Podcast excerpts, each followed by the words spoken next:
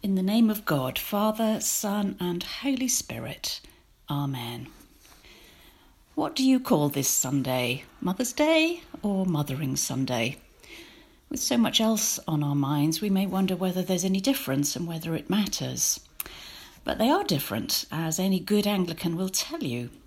Mother's Day was invented in the early 20th century in America to celebrate the nation's mothers.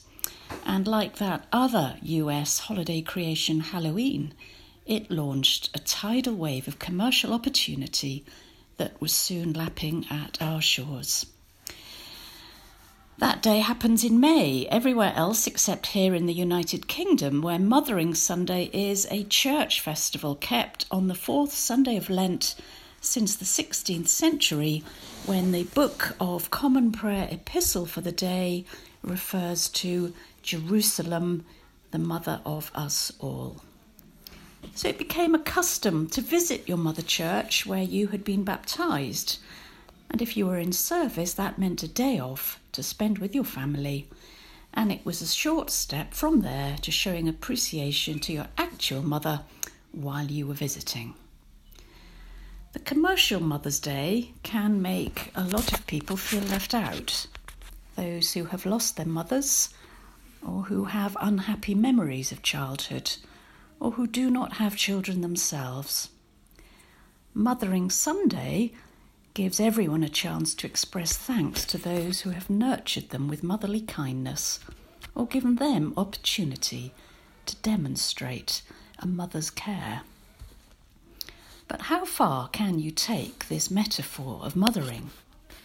Is it okay to call God our mother? When we are in dire need of comfort and assurance, as well as protection and defence, can we pray to God as mother as well as father? Thirty years ago, the Anglican Church in New Zealand published a version of the Lord's Prayer in its prayer book, which goes like this it begins Eternal Spirit, Earth Maker, Pain Bearer, Life Giver, Source of all that is and all that shall be, Father and Mother of us all, loving God who is in heaven. They weren't the first to come up with creative language like that. Julian of Norwich, the 14th century mystic and author of the spiritual classic, the revelation of divine love, pen this line God rejoices that He is our Father, and God rejoices that He is our Mother. She lived at a time of pandemic. The Black Death wiped out half the population, and she would have heard endless stories of grief and fear and loss from those who came to her for spiritual counsel and known how badly they needed motherly comfort. But Julian didn't set this trend either. 300 years earlier, Anselm, then Archbishop of Canterbury, wrote a prayer full of intimate maternal imagery.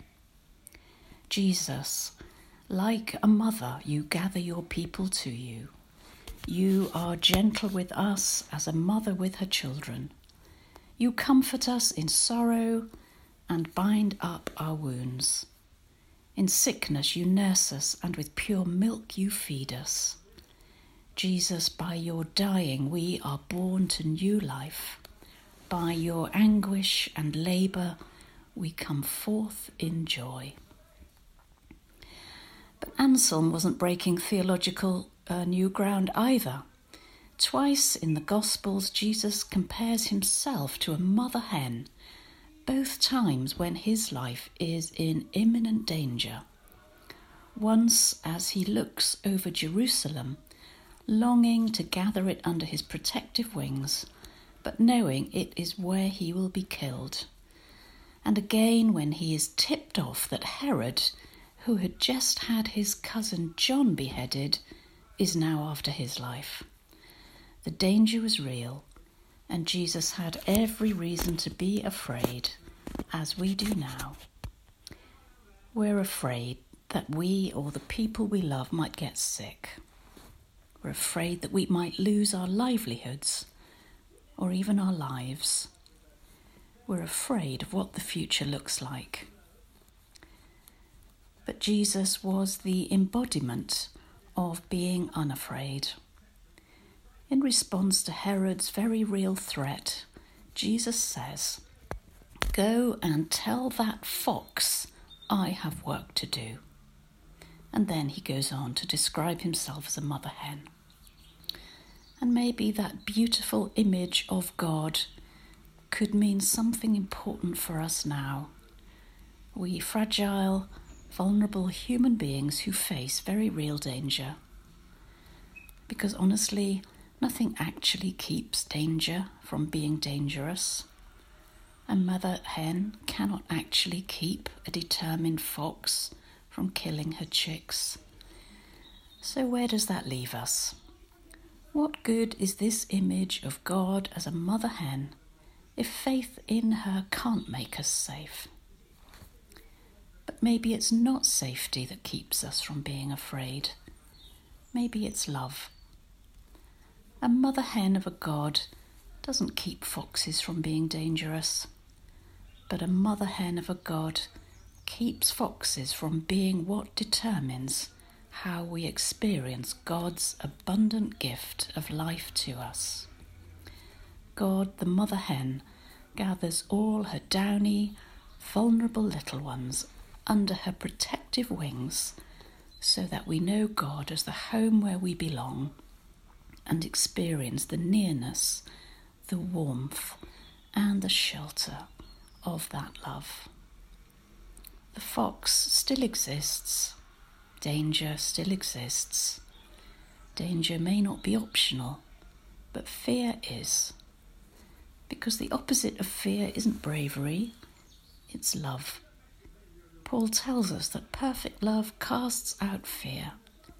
So, in response to the very real dangers of this world, we have an invitation as people of faith to respond as Jesus responded by loving. It's a defiantly hopeful response because it is Christ, not the terrors of this world, that will determine the contours of our hearts and the content of our mind. So, away with fear, because it does nothing to keep bad things from happening. It just steals the joy of appreciating the good things that God, our Mother, gives us. And on this Mothering Sunday, beloved sisters and brothers, let us tell those prowling foxes that we too have work to do the work of motherly, nurturing love. God knows how much the world needs it right now. Only for now, do it from home. And may God bless you. Amen. And a little footnote to that.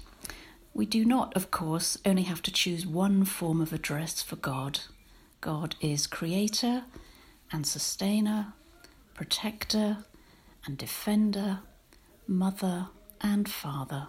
Human words and metaphors are incomplete and can never do justice to describing the immensity of who God is. Drawing on the maternal images of God found in Scripture and Christian tradition, illuminates important aspects of God's character.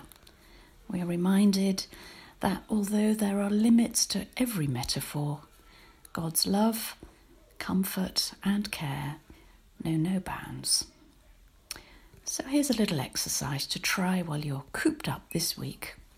Look up some of the other maternal images for God in the Bible and give thanks for the love with which we are loved eternally.